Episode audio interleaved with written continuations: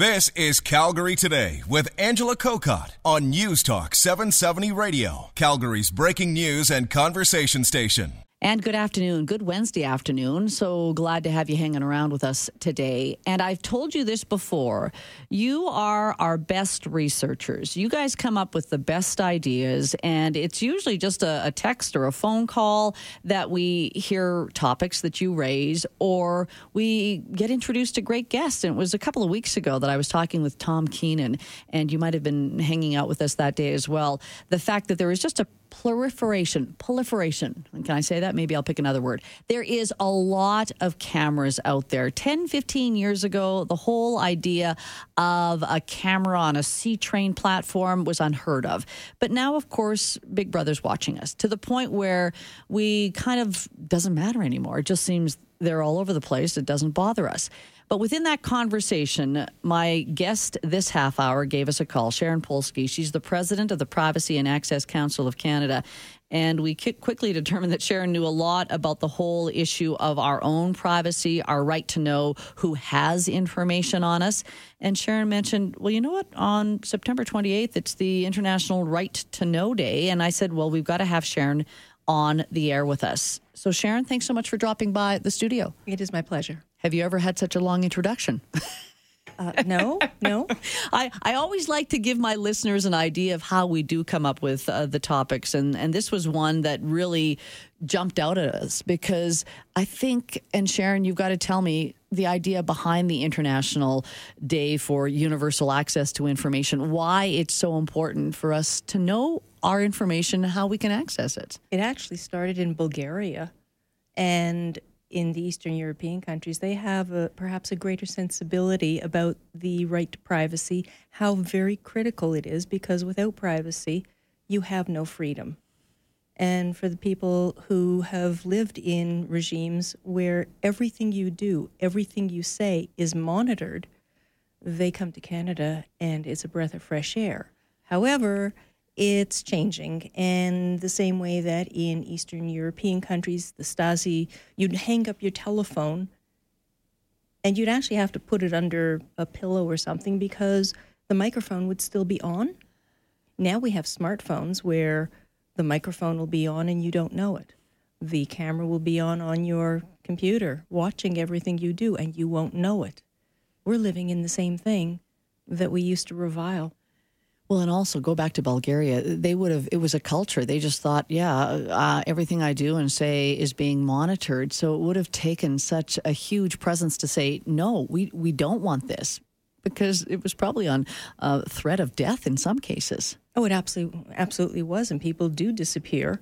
And we have that in Canada now where people are examined, they are uh, tracked and it's it's insidious and you don't know perhaps for sure and it sounds like conspiracy theory i actually had a, a very interesting conversation with someone a few years ago sitting uh, over coffee in vancouver and he said you know if you've ever come home and your house has been broken into you just get that sense where something just doesn't mm-hmm. feel right he came home to his apartment one day and nothing was out of place and he got that funny sense and then he realized that his computer had been gone through thoroughly. He's a privacy advocate, and he objects to things like uh, Bill C 51 and, and state surveillance. The message was made loud and clear. It happens here. Wow. All right. You know what? I, before we get into this more, I, I, wanted to just get your reaction because Rob Breckenridge had Michael Platt from the Calgary Sun on earlier today and then followed up with a conversation with Councillor Diane Colley-Urquhart. And this is the whole thing around FOIP. And I, I mean, I, I have to watch sometimes when I throw out FOIP that some people still aren't even familiar with that acronym. acronym. But the Freedom of Information Policy. Sharon, how do you define FOIP to someone who's never heard about it before? FOIP is the law that applies to the public sector. So that's government, schools, anything that is in the public sector.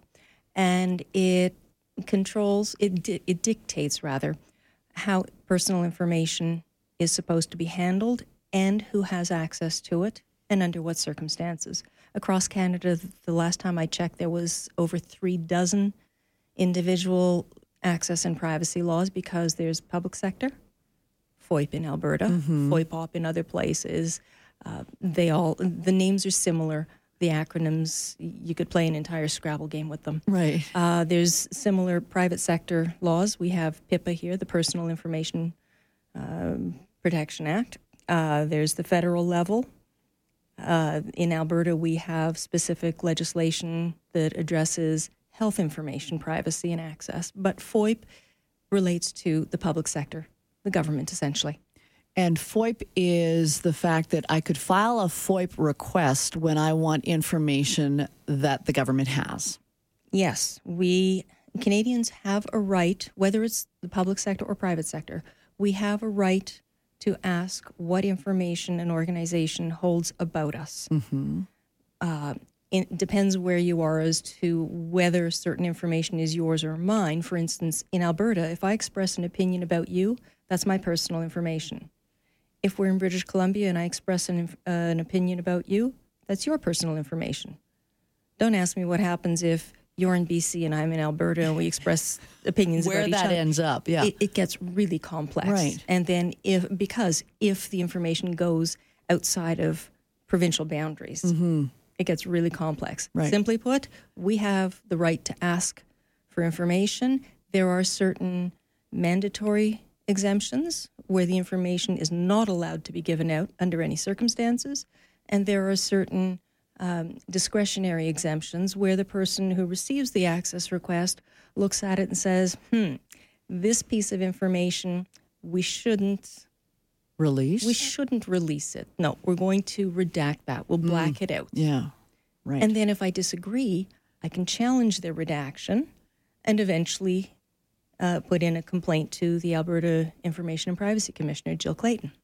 And the reason we're bringing it up today is because there's been a slight change, it appears, when it comes to people making a FOIP request. So if a reporter or a, an individual or a business is looking for information from a public sector, let's say City Hall, it the the change, as I understand it, is that will simultaneously be released, but it's only because I have requested that information. Is that how I'm understanding this? Uh, that's essentially it, yes.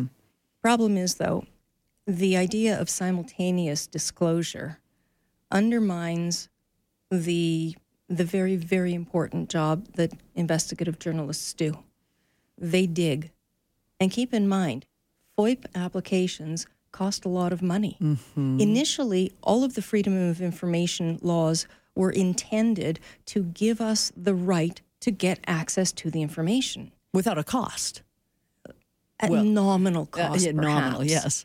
But, uh, and of course, we have to trust that the organization we're asking actually does a thorough search. We Mm-hmm. can't prove it, we can't dispute it. We ask again and again and again. Each time there's more cost. So it's cost prohibitive, and most people just can't afford it. Mm-hmm. And the delays and all the rest of it, it's a colossal uh, discouragement from putting in access requests to the point that FOIP laws uh, really have been viewed now as a barrier to access. So, what the journalists do is so important because without that, Canadians would have su- such less opportunity to find out what their elected representatives are doing, what the bureaucrats are doing with the tax dollars, whether it's public policy or infrastructure. Everything they do, we should be able to find out. Right. And then if that information is released simultaneously, what is the harm in that? Well, um, I was listening to uh, Rob talking with Diane Collier. Oh yeah, Councillor Collier. Yeah. Yep. Um, and I, I've heard this argument before. Uh, our former Premier Jim Prentice tried to implement something similar at the provincial level, and it got thrown out. It was, it, it's, it's counterproductive, is a nice way of saying it. If you were to go through all the hoops and the expense and the bother to investigate something, put in an FOI request, and get the results, and whether it's immediate or within, as our mayor suggested, uh, 48 to 72 hours, maybe seven days, everybody would have access to that response. It defeats all of the work that you have done. If you're going to try and break a story, what's the point of doing that anymore when everybody can go online and mm. get the same answer without having to have gone through any of the hoops or the expense? Right. Well, and I know when I listened briefly with Diane Colley-Urquhart because I was busy preparing for this show as well, she was arguing, well, we've got to make it easier on the front end, and and for me, that's not making it easier. I'm I'm thinking that we've got to make it easier for people to access this information. Going back to your barriers when it comes to financial barriers or whatever it would be. Yes, I agree. Make it easier up front. Uh, here, here's a really good example I encountered. I, I've got a tree at the back of my yard, and it's grown quite tall. And I'm thinking I have to have someone trim it before it interferes with the wires or the wind breaks, whatever. And uh, I was cautioned you don't touch a tree because if it's city property, you're in look you're you're looking at being fined if they find out. So I called 311 and said, "How do I find out if a tree is on my property or yours?" They said, "Well, what's the address?" We'll check the map. I said, "Well, where can I look at the map?" Oh, no, no, no. What's the address? I had to give them the address, describe the tree. Like I know trees. They're green. Yeah. It grows. I don't know. It's tall. It, exactly. Right. And they said, no, it's on your property. You can cut it down, you can trim it, you can top it, whatever Right. you want. I said, is that map online somewhere? Mm-hmm. No. I said, why not? Because it's not. If you need other information, call us. This isn't secret information. It's a map. Every single city owned tree is on the map. Every single stump is on the map. And you could find out by going online whether or not that tree was a city tree or your tree, and you could go and chop it down. Well, wouldn't it be nice if we could get such mundane information? It's called routine disclosure.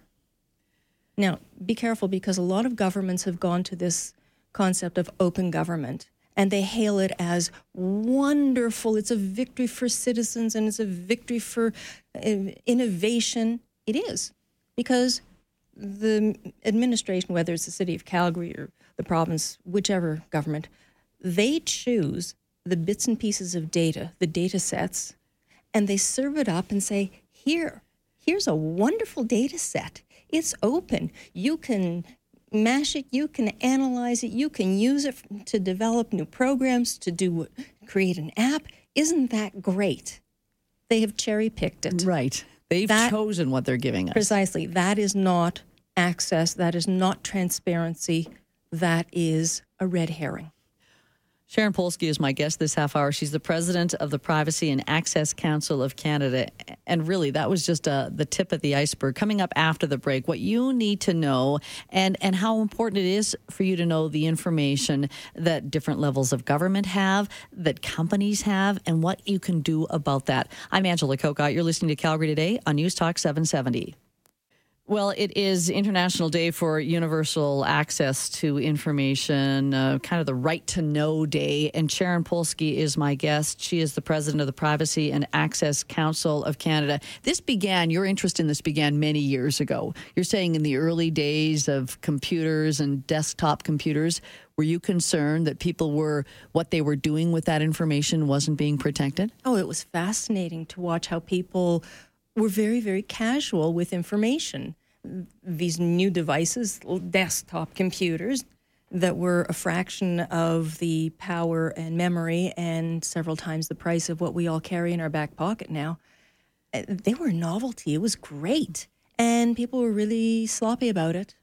And there's never been really any substantive training to tell people what to do and what not to do. There's really never been any education about the laws that apply to our information and our right to gain access to it. The commissioners mm, generally don't have a mandate or funding for that. And schools are busy teaching other things, so they don't teach history. They don't teach much except stay safe out there. Well, that's like me throwing my car keys to the 10 year old kid and say, stay safe out there. Well, and that's what also concerns me is that we've got a generation of people who have been raised with technology and giving information to Facebook or whatever. We, we've all heard the information that Google has on us, that Mark Zuckerberg has on us. How do we?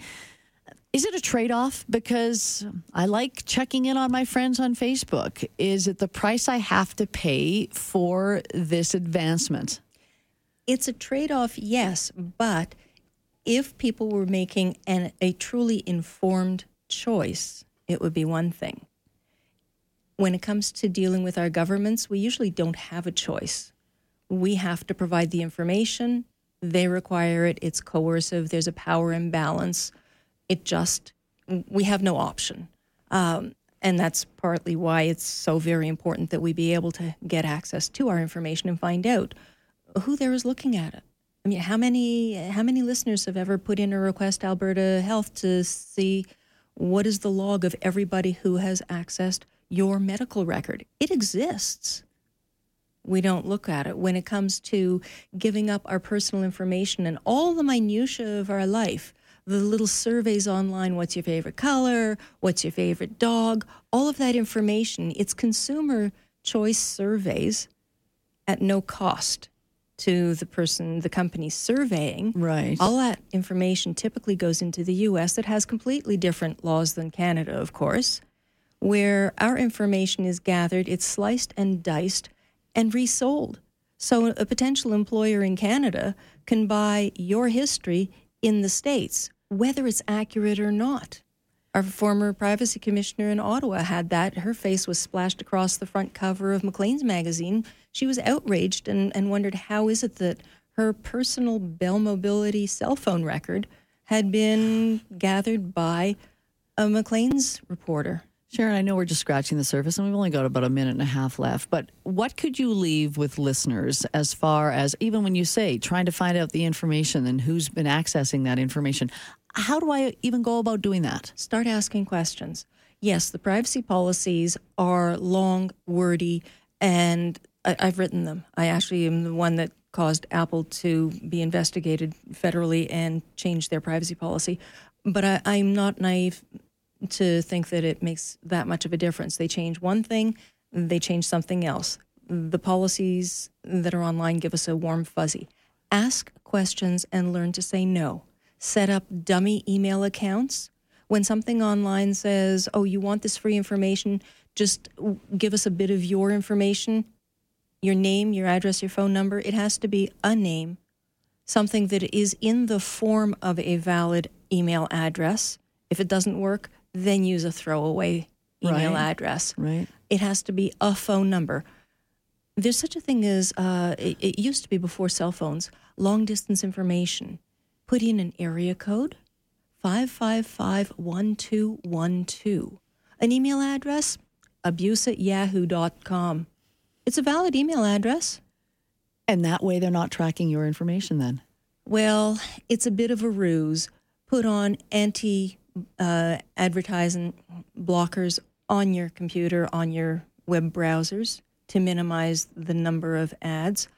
Uh, you can go into your settings and put on uh, little features that will reduce the amount of tracking that is done of your visits from one website to another, how long you spent on a particular page empty the cache yes from your that, that alone and i've just run out of time but that alone i learned how to do that. Empty the cache your history cache and even someone saying cache c-a-c-h-e-e sharon uh, what what insight? Uh, thank you so much for spending some time with us today. My pleasure. Sharon polsky president of the privacy and access council of canada. Calgary today with angela kokott weekdays at 3 on news talk 770 calgary